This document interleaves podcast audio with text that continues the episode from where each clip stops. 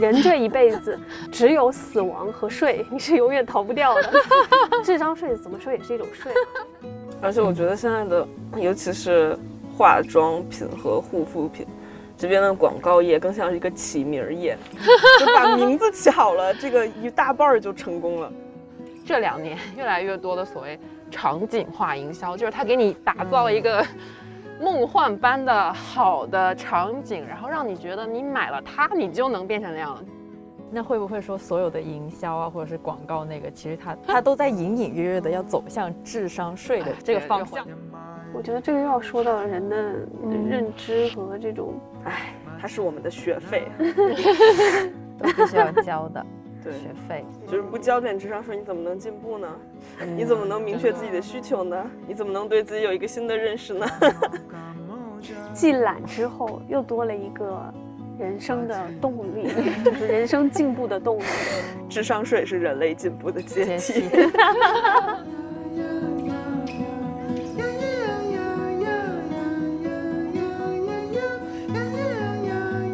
大家好，这里是没理想编辑部，我是乔木，我是毛主席，我是林兰，我是嘉瑞。不知道大家有没有听过这种说法，就是很多人预测说疫情结束之后大家会迎来报复性消费，虽然我看现在这个疫情时间越拖越长，大家估计也没有什么机会报复性消费了，但是回想一下，报复性消费其实就是一种情绪消费或者一种激情消费。这件事情在我们的生活中很常见嘛，就比如你半夜在淘宝上面买一些有的没的，所以我们就想聊聊大家买过很后悔或者买过之后觉得是智商税的一些东西。嗯，因为很多人对智商税的定义可能不太一样，所以我觉得我们开场的时候是不是需要先定义一下，就是我们今天聊的，就虽然用智商税去代替我们的讨论，但是可能要定义一下我们所谓的智商税都有哪些类型或者哪种类别的消费才叫智商税。好，经过我们对自智商税的一些深入探讨，我们觉得智商税大概可以分成三种类型。第一种就是它存在本身就是一个骗局，就是什么微商面膜啊，什么就是商业诈骗。第二种呢，就是这个是一个正规产品，但是它的大头全都放在了营销上面，然后给它吹出了无穷大的功效，以至于你买回来觉得非常失望。第三种就是这个东西可能是蛮不错的，只不过你买它的时候对自己没有什么逼数，以至于它好的地方并不是你需要的地方，然后你买回来之后就把它搁置了，再也没有用过它。所以我们就先从第一种开始说。嗯、我先来我先来、嗯、呃，小的时候我们家就有这样一个东西，不知道大家没见大家见没见过，它叫做安必信瘦得快脂肪运动机。它就是一个很重的一个机器，然后有呃上面是两个把手，然后下面是一个平板，然后只要通电，然后把它放在肚子上或者是大腿上，它就会震动。我去。然后因为震动的时候呢，肯定你的脂肪它就是会发热的，然后呢，它就把这个称作为只是让你的脂肪运动，然后你就可以瘦下来。这个东西在小的时候，就是我们家那边的广大妇女，就是我妈妈那一类，人手一台，对，基本上人手一台，大家都非常信它，就是躺在床上，然后就震动，然后你就觉得哇，我的脂肪在燃烧，然后我就瘦了。那你带着他说话的时候会是啊，我想说，是这样。我好像没有带着他说话过，就是我试过那个东西，就真的很痒。然后它广告里宣传的让脂肪燃烧和你感受到它发热发痒，就其实可以对应上的，所以就欺骗了很多就是我妈妈那样的妇女，她们就会真的觉得这个东西有用。所以它其实有一点点效果吗？就是我觉得从科学道理讲上是肯定没有效果，但是它可能会让你觉得，让你心理上觉得哦，他们真的对，就是有在运动。主要是这个产品到现在还有生命力，你知道吗？呃，现在好像叫甩脂机，嗯，就它依然是一种，就是通过一个奇怪的震动，然后说让你的呃身体就是自然的消耗脂肪，然后减脂，达到减脂的效果。我觉得这是一个品类，还有一个品类就是防辐射品类，就是早年的什么孕妇一定要穿的防辐射服啊，还有手机，手机对对对、嗯，手机上面那个防贴纸，我就其实那个防辐射服，因为我看身边有人穿过，嗯、那个防辐射服很诡异的，啊、就是给孕妇穿的那种防辐射服。嗯、很诡异的是，它竟然还有个口袋，那个口袋感觉是棉质的，好像不是它外面那种材料。嗯、所以你个手机放进那个口袋里面，岂不是就在那个防辐射里面疯狂辐射你，然后还散不出去？哦，好有道理、哦。以前就是有那种传言，就比如说微波炉的辐射是非常非常强的，嗯、然后需要怎么样，或者是打印机的辐射，还有防辐射，还有那个仙人掌，你们有听过吗？说仙人掌能够吸收，哦，对对，反正就是吸收。大学宿舍必备，好有道理的样子，还挺有新意的，我就觉得。嗯，所以其实很多这种所谓的智商税背后，就像刚才嘉润说，他小时候家里还会有人用那个就是什么震动甩脂机，嗯、但是现在相对就会少嘛。其实我感觉还是一个认知的过程，就最早的时候可能大家在对于这种所谓的往前一步的科技产品的认知度都有限，你知道吗？就感觉营销商广告商突然推出来一个概念，然后大家就觉得哦好有道理的样子，然后就信了。但是到今天的话，随着教育也好啊，还有这种技术不断不断的迭代，然后你就慢慢意识到说有很多早期我们认为很高科技的东西其实都是骗人的。嗯，女生应该最常见的智商税就是面膜吧，嗯、就应该每个人都买过各式各样的面膜吧。这顺利的引入了第二环节，我觉得面膜它大部分是有用的，但是它只在补水和保湿方面是有用的。补水跟保湿其实也存疑不要吧就是那他们不是差不多是同一个东西吗？差不多，所以其实就一个一个作用，就是一个作用，湿润。哎呀，这一看就没有那个在化妆品行业内探索过补水。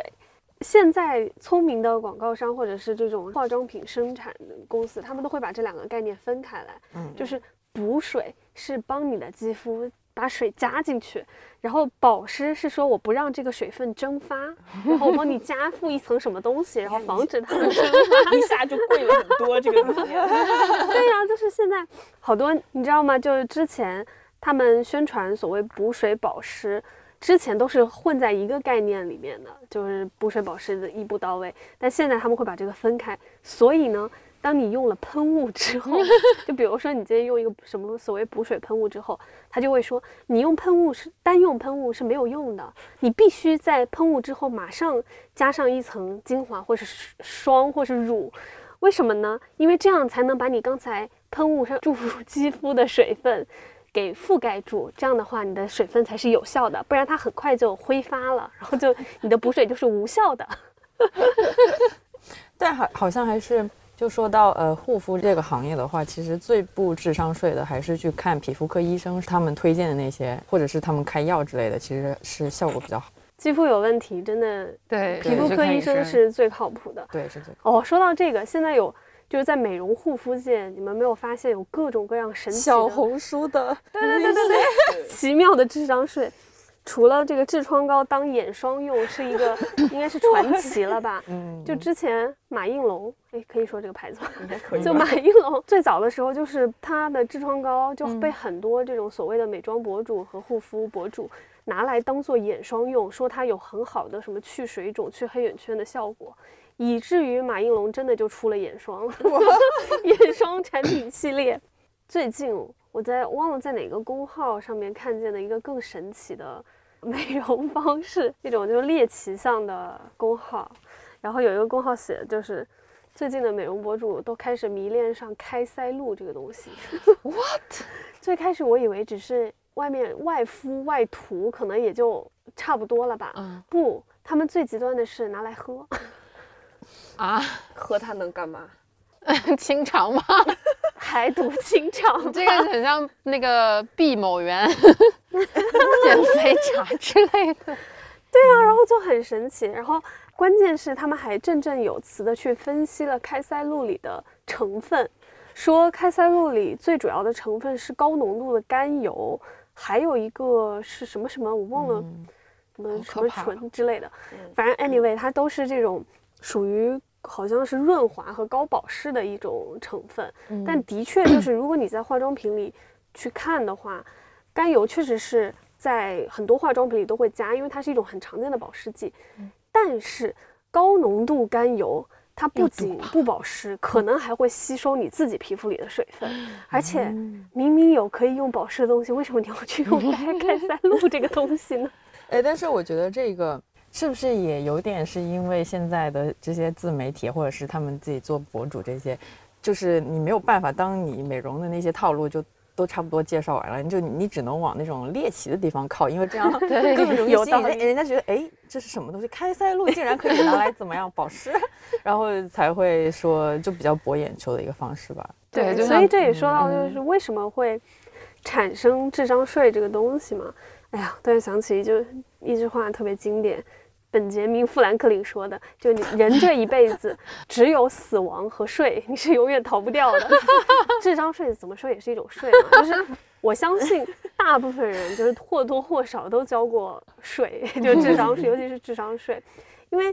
有两个层面的原因吧，第一方面可能就是因为你的技术是不断在进步的，你的认知是跟随这样的、嗯变化和进步，然后去更新的。你比如说我们现在的很多理念，你在放在一百年前两百年前看，肯定他也会觉得说哇是个很新的一个观念或理念，那个时候你不会觉得它是一种智商税，但今天你看它就会觉得怎么会有人相信这种东西啊所以其实它认知是在变化。然后另一个很重要的因素就是所谓这种广告业、传媒业还有自媒体等等等等，这种媒介其实是重新让这个智商税发挥光耀的一个很重要的一个呃因素吧，我觉得。嗯，而且我觉得现在的、嗯、尤其是化妆品和护肤品这边的广告业更像是一个起名业就把名字起好了这个一大半就成功了。对，来这里我要讲一下前男友面膜的故事这个大家注意听好知识点来了。哎，是这样的，就是呢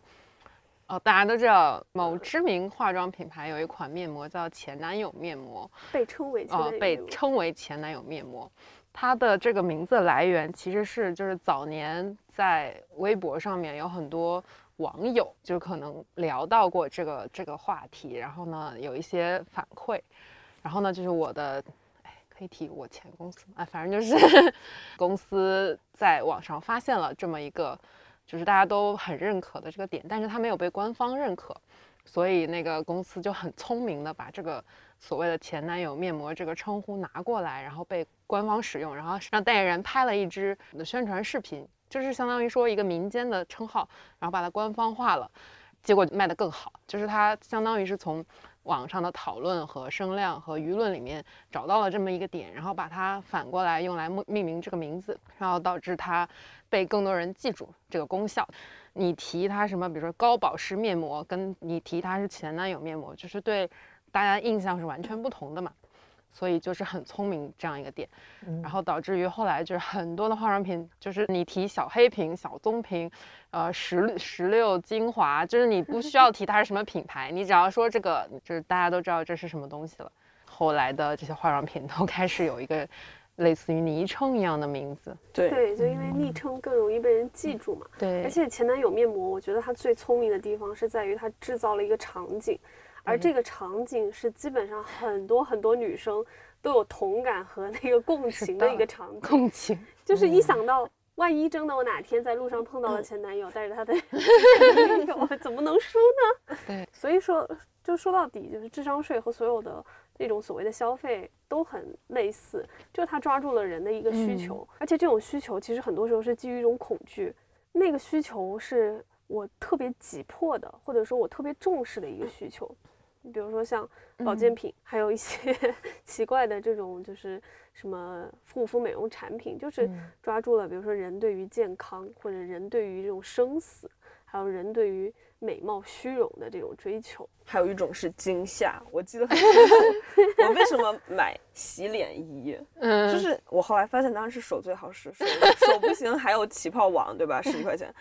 我为什么买那个洗脸仪呢？是因为我当时买它的时候，它有一个那种毛孔检测器， oh, 就是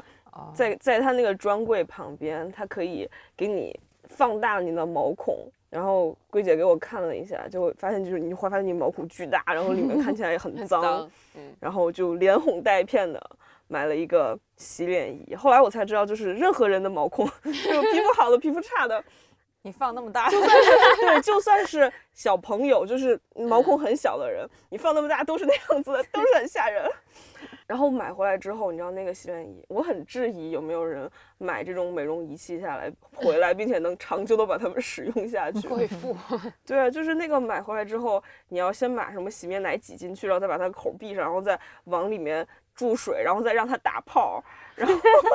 然后、啊、这么复杂的 吗, 吗他说是有一个温有一个温度的按摩仪，就是说比如你在你脸上呃化了妆之后，你涂了那个卸妆油，然后你就用它去缓慢的带温度的按摩你的脸，就会让你那个彩妆更快的和你那个卸妆油融合。但这个功能我也没有用过几次，然后总之它就太麻烦了，并且也没有比起泡网好用到哪里去。所以我很好奇，这种一个家用美容仪器的平均使用寿命大概是多少？猫主席，你不要笑，你也是，你也是。对，我是一个热衷买，我曾经是一个热非常热衷买美容仪器的人，前一阵还买了一个，就是从最早那个什么日立 N 几千 N 两千，就是一个导入一样的东西，就是它有什么清洁，然后导入，然后什么冰凉这效果，到了最后我觉得可能只有那个冰镇效果我用的最多。为什么呢？是因为我经常过敏，然后呢过敏的时候你降温其实对它是有效的，但是你敷生理盐水是一样的效果，所以就闲置了很久。就是这些仪器大概的使用寿命可能就是两周，就之后你只会零零散散想起来，就是说啊我用一下吧，买都买了。刚才乔木说的那个惊吓嘛，其实就是一种人的恐惧感嘛。你说的那个毛孔让我想起来我买的另一个我也觉得是很智商税的东西，就是紫外线杀螨仪。我不知道你们有没有、哦、我我没有买过，但是我大概知道螨这个东西好像是不需要杀的。对对，不是不需要杀，是是这样的，就是那个我也是源于一个惊吓。我不知道你们有没有看过那种杀螨仪或除螨仪的广告、啊、对，它都会把那个你的床或者是什么褥子、嗯、床褥之类的东西放大个几、嗯、几百倍，然后呢你就会看到里面就是纤维里面爬着的那种小虫子，而且那个虫你一旦放大、嗯、不管长成什么样虫你都会觉得很恐怖、嗯、然后它在里面不停地爬，而且非常非常多，而且这些往往会告诉你说一个什么正常的家庭的一张床上会有多少多少，就几万只螨虫，然后每天在你的身下爬、嗯、你就一想到它是一种虫子，然后它每天在我的床上、嗯、然后它每天在我的身体下面爬，然后你就会很害怕。前一阵很火的就是紫外线杀螨仪，但是紫外线杀螨仪之所以它就是一种智商税、嗯、是因为比如说像我可能是尘螨过敏的这种人，嗯，你如果用所谓的紫外线把它杀死了之后是没有意义的，因为它的尸体依然在你的床上。所以就是你必须要把那个尸体，不管你这个螨虫死或不死，只要它的那个身体存在于这个床上，你碰到了，你有接触，你就会过敏、嗯、但是你想这种东西你就是还是一个问题，就是我们对技术的认知是有限的，就是很多人是在利用这种所谓的信息差，就是信息的不对等、嗯、对，来制造一种恐惧，制造一种需求。你首先你会觉得哦，紫外线杀毒，这是就听起来就很有道理，不觉得它是一个智商税。这个东西好像就买回来，它又是一种科技产品的感觉，然后你就会觉得你你对它会有一种，就是对我们没那么清晰的有认知的技术，你往往会有一种就觉得啊好有用的样子，好高科技的样子，然后你就会产生一种奇怪的信赖感和需求感。对，的确是，就是感觉认知高科技的智商税更难。因为我理解的所谓智商税，网络上其实也有定义嘛，一般来讲智商税是说你在购物的时候是非常冲动，然后缺乏理性判断，然后缺乏理性思考，然后去消费的一个产品。但后来我看到这句话的第一个想法是，谁在消费的时候不是冲动的呢？就哪有人天天的特别理性的在做消费。这个我有一个具有画面感的事情，就是上大学的时候我们有一门课让我们写一个读后感，那本书是讲巴纳姆的，就是《马戏之王》里面那个男主角，他应该是推销公关之父，总之那一本书就是讲他如何骗人赚钱的故事。要写那本书读读后感，我后来拖到大半夜写不完，然后就那里狂写，就是那个内容啊，就是他怎么运用各种技巧，然后呢来迷惑大众，然后写到太痛苦了，打开淘宝开始冲动购物。就是说在交智商税这一点上面，知识并不能帮助我们。说到这儿，有一次我有一个同事说他在公司开会，实在是太痛苦，可能开了有四个小时，然后完全没有效率，他只能怒怒刷淘宝，花两千块钱买东西。两千块钱，他就是觉得这个会实在是太无聊。刚刚那个乔木说的那个、嗯、特别对，就是知识在理性购物这件事情上是没有任何作用。就还是那句话，无知给了我们勇气，无知给了我们消费的理由，是是而且无知给了我们快乐。对对对对，我们有大象公会出来的同事，就每天在给我们提供各种智商税的那个案例。哇啊，就是做项目时候哇。就是有机产品真的是好棒，他们又保护环境，然后又能让农民拿到更多的钱，然后这个产品又这么好，这个奶牛都是有什么什么什么血统，然后就是荷兰荷斯坦牛什么什么，就是当时被这些所有信息包围，觉得这个奶好的不得了，然后有机产品真的太棒了。然后去了大象公会之后，就是大概一个月吧，然后要接一个也是某有机牛奶的广告，然后对面的编辑同事看着我说有机产品都是智商税，然后就什么就当时突破了我的认知。他说其实对营养价值上没有任何的提高，不过就可能那一百毫升的零点四克的乳蛋白的差距没有那么并没有对人体并没有那么大。然后说其实我们不能就是揣测他们到底有没有就对环境或者是什么做一些真的好的贡献，或者是对奶农有没有什么，这些是另外的东西。但是你买那个奶本身它就是没有任何，就是有机和无机它就是没有任何区别的。我说哦好吧，它只会让你的心里觉得舒服，觉得我买了有机我就回馈了社会，我就什么什么。就是有那种报道说，如果人比如说一年之中他买了多少有机的食品，他就会觉得自己就是做了一些好事，然后呢因此对自己的评价又提高，是有这种报道的。所以我就在这里跟大家分享一下有机的故事。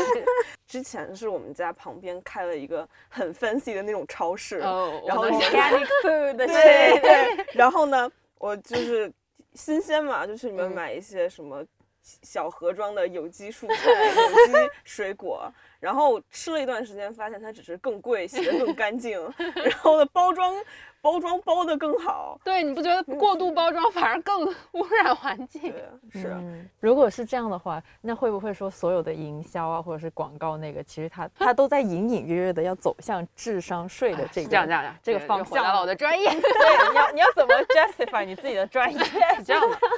就在品牌营销的时候，大家在打这个商品的利益点的时候，其实是有三个维度的。第一个就是 functional benefits， 就是它的功能性，就我们说白水是用来解渴的，燕麦是早餐吃，你可以补充，就你就是有碳水，对，是这样，这个是它的功能。然后一种是 emotional benefits， 就是它会让你感觉好的东西，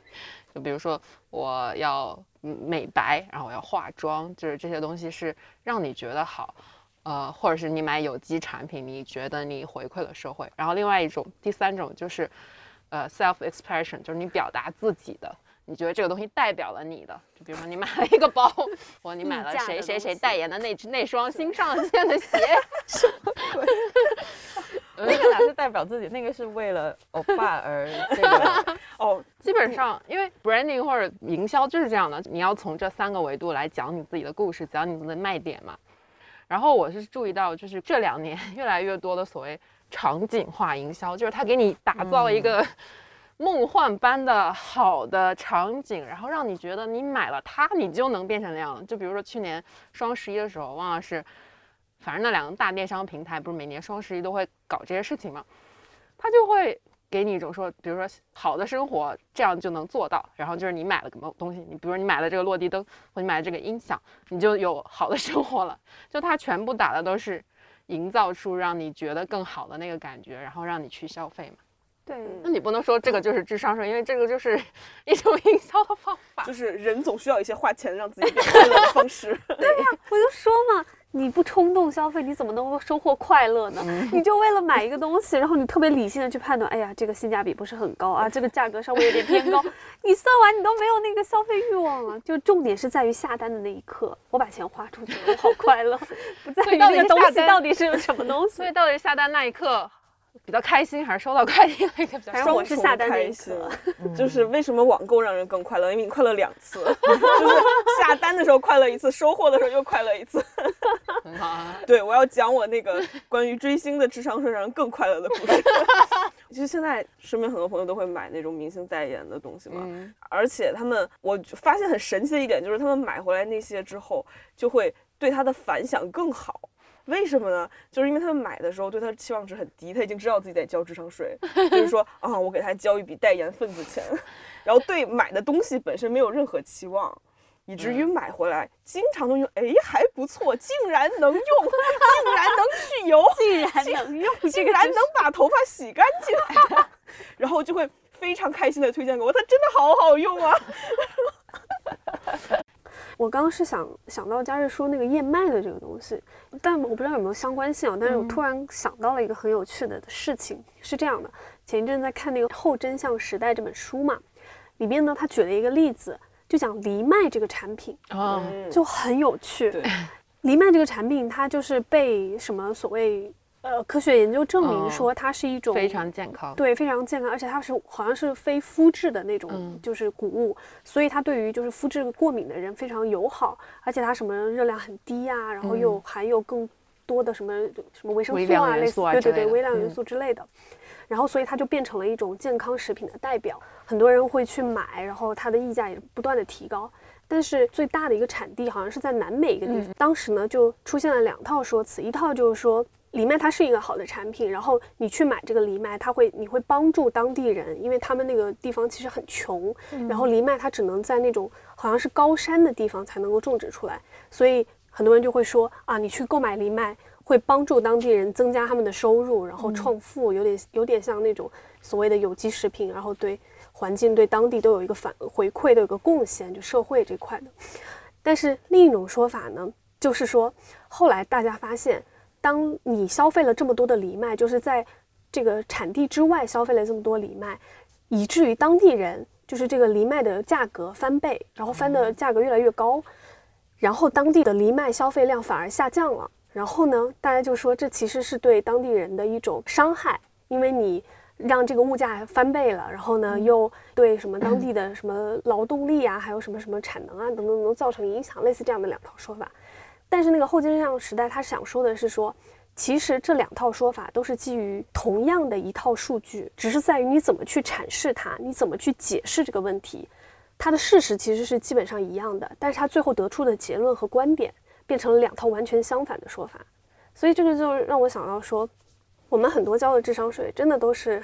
广告商和营销商或者说在二次的传播中被大家塑造出来的，嗯，就是你怎决定了你怎么去交这个智商税。而且很多就是之前不是说到，我们知识并不能阻止我们交智商税，但智商税是可以阻止我们交智商税的。就是很多事情是交智商税交出来的，感觉就从化妆这上面来讲的，就是大家对化妆的认知，就很多人一开始可能是从韩妆开始入门的，但是那个时候的卖的很多韩妆，你现在看起来其实是非常不科学，就比如那时候卖的 B B 霜，它只有一两个色号，其实都非常白，涂在你脸上，那个时候大家就觉得白很好，其实不是，就涂在你脸上它就像刷墙底一样，是会发灰的。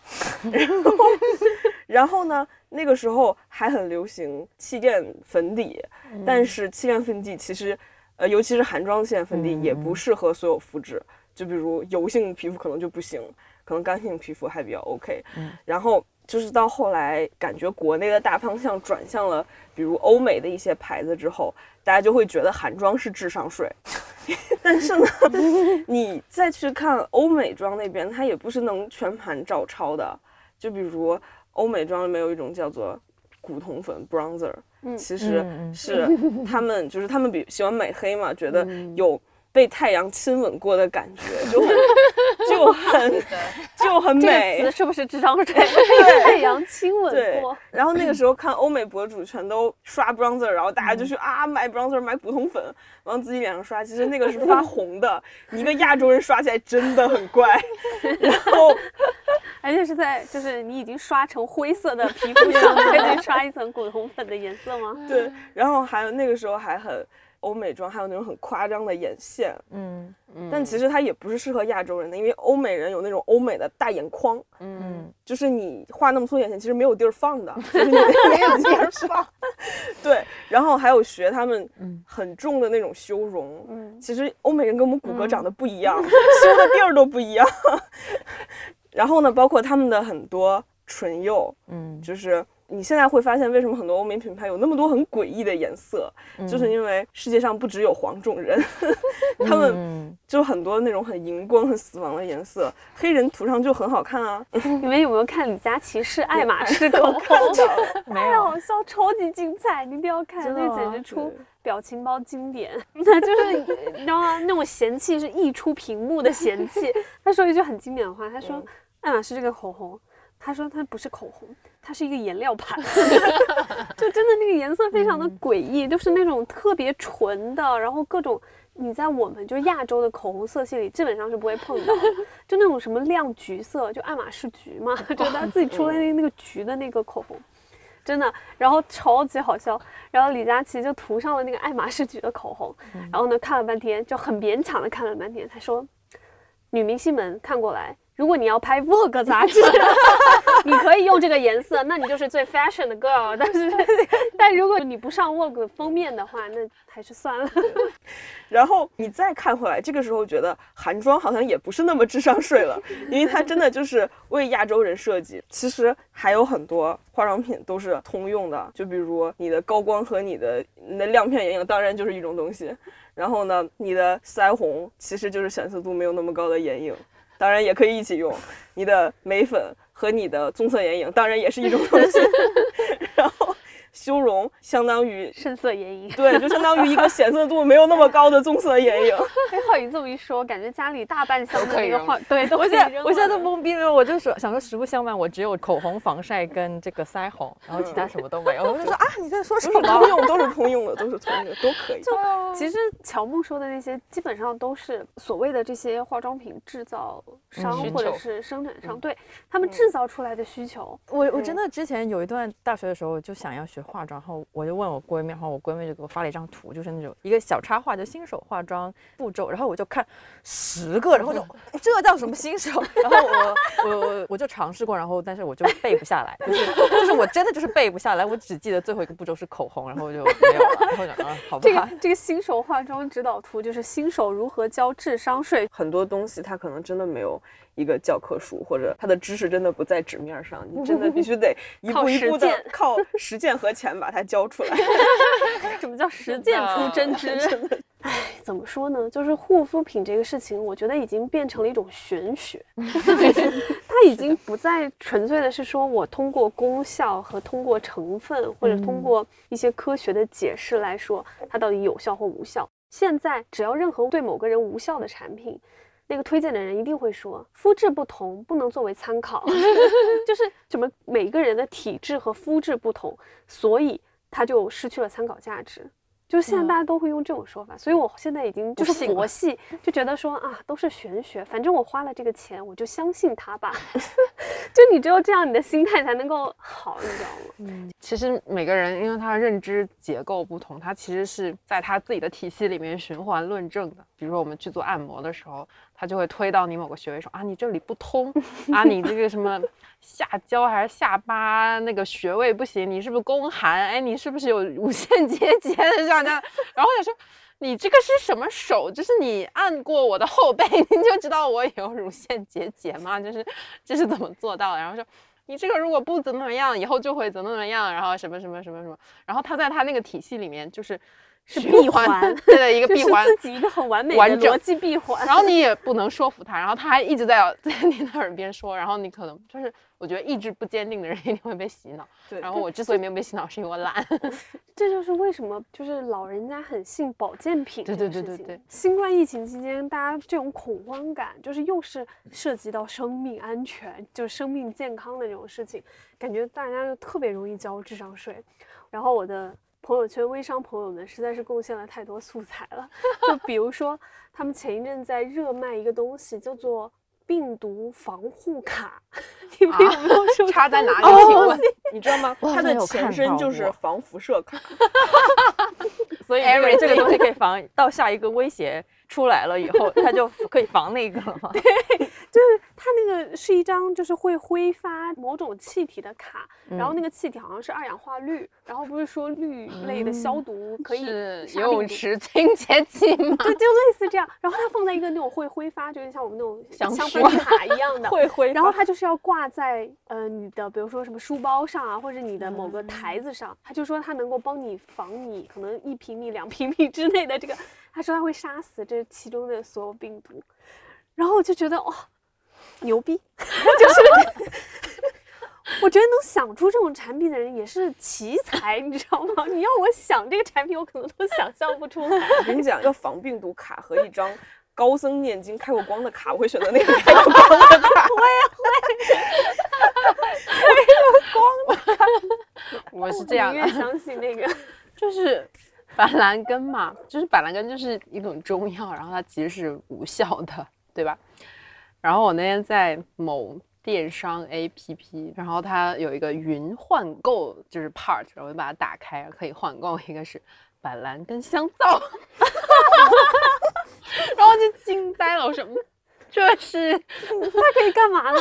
消除病毒吗？我想知道。然后我就觉得很好笑，就是板蓝根。我都不喝，你让我用板蓝根洗手，我就就就笑死了。天哪，我发现了一个点，为什么还没有人推出板蓝根奶茶？哎，你这是个商机，这是个商机。对啊，凉茶、奶茶、养生奶茶。但我以前还是会喝板蓝根，就是对于什么上火，就是帮你降火、嗯、这样。对，上火这个概念啊，对啊，反正一个是。有湿气，第二就是上火，就是玄学概念，还有宫寒，它就像越位一样，就是一个玄学概念。不，越位是可以被拍下来的，对，现在有那个了，视频裁判。嗯，上火真的是什么？我但我觉得对于广东人来说，上火应该是真实存在的吧？对，因为我没有太多的凉茶了，所以上火还是挺什么的。但是我有一个疑问，就是。嗯点外卖里面会说清火白粥，我不理解白粥为什么是清火，因为它啥都没有吧。哎，这个我也不知道，它应该也是发明出来的一个营销概念。人家说不定那个清火说的是我这是清火熬制的白粥呢，这个你说一定是清除上火。好的，对对，这个是不是也跟？就是感觉是遗留下来的那种传统了，就已经不是说智不智商税的问题。我感觉这个、嗯、不知道北方哎，就感觉南方，尤其福建、广东这种地方就很执迷于嗯去火，然后很执迷于上火这个概念。嗯，我觉得是跟就是因为确实福建、广东这些地方它本身就对潮湿、嗯、而且热，对，所以就潮热潮热。然后可能也因此从中医的视角来看的话，他对吧，他只能用这种来解释。我一个东北人，我是去宁波上大学才听说过上火这个词的，是我以前哦，所以这真的是比较南方。对对，我以前就是我我不知道是我没有印象了，嗯、没有印象了，还是我小的时候身体没有上火过症状。嗯，但我确实是觉得去了南方之后才。频繁接触这个概念，就是它从衣食住行方面都可以让你不上火。你说上火的话，你可以说长痘是上火了，喉咙痛是上火，对对对，然后还有啥流鼻血是上火，牙龈肿痛、哎、牙龈肿痛、口腔溃疡 everything 都可以是上火，是上火。天哪，这个概念已经根植在我的脑脑海里。这个概念足够大呢，你总会上火的。对对对，只要这个概念足够大，你总会上火的。我们现在可以到那个第三 part， 就是第三种类型的智商税，就是它有用是有用，但是你自己对自己没点逼数。最近就在观察我们嘉瑞的那个呃站立式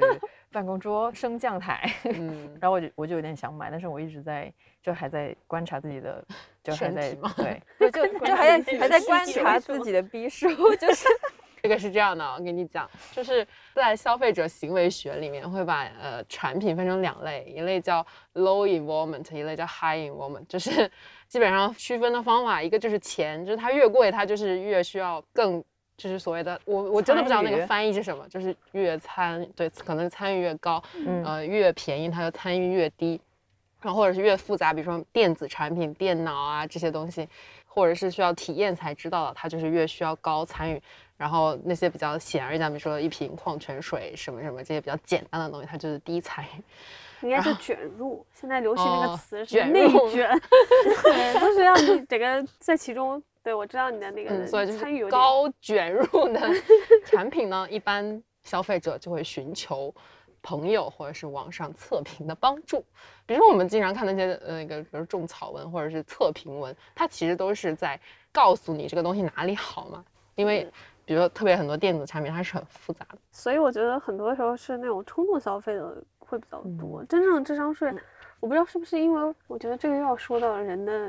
认知和这种，哎、嗯，它是我们的学费，就是不交点智商税你怎么能进步呢？嗯、你怎么能明确自己的需求呢？你怎么能对自己有一个新的认识呢？既懒之后又多了一个人生的动力，就是人生进步的动力。智商税是人类进步的阶梯。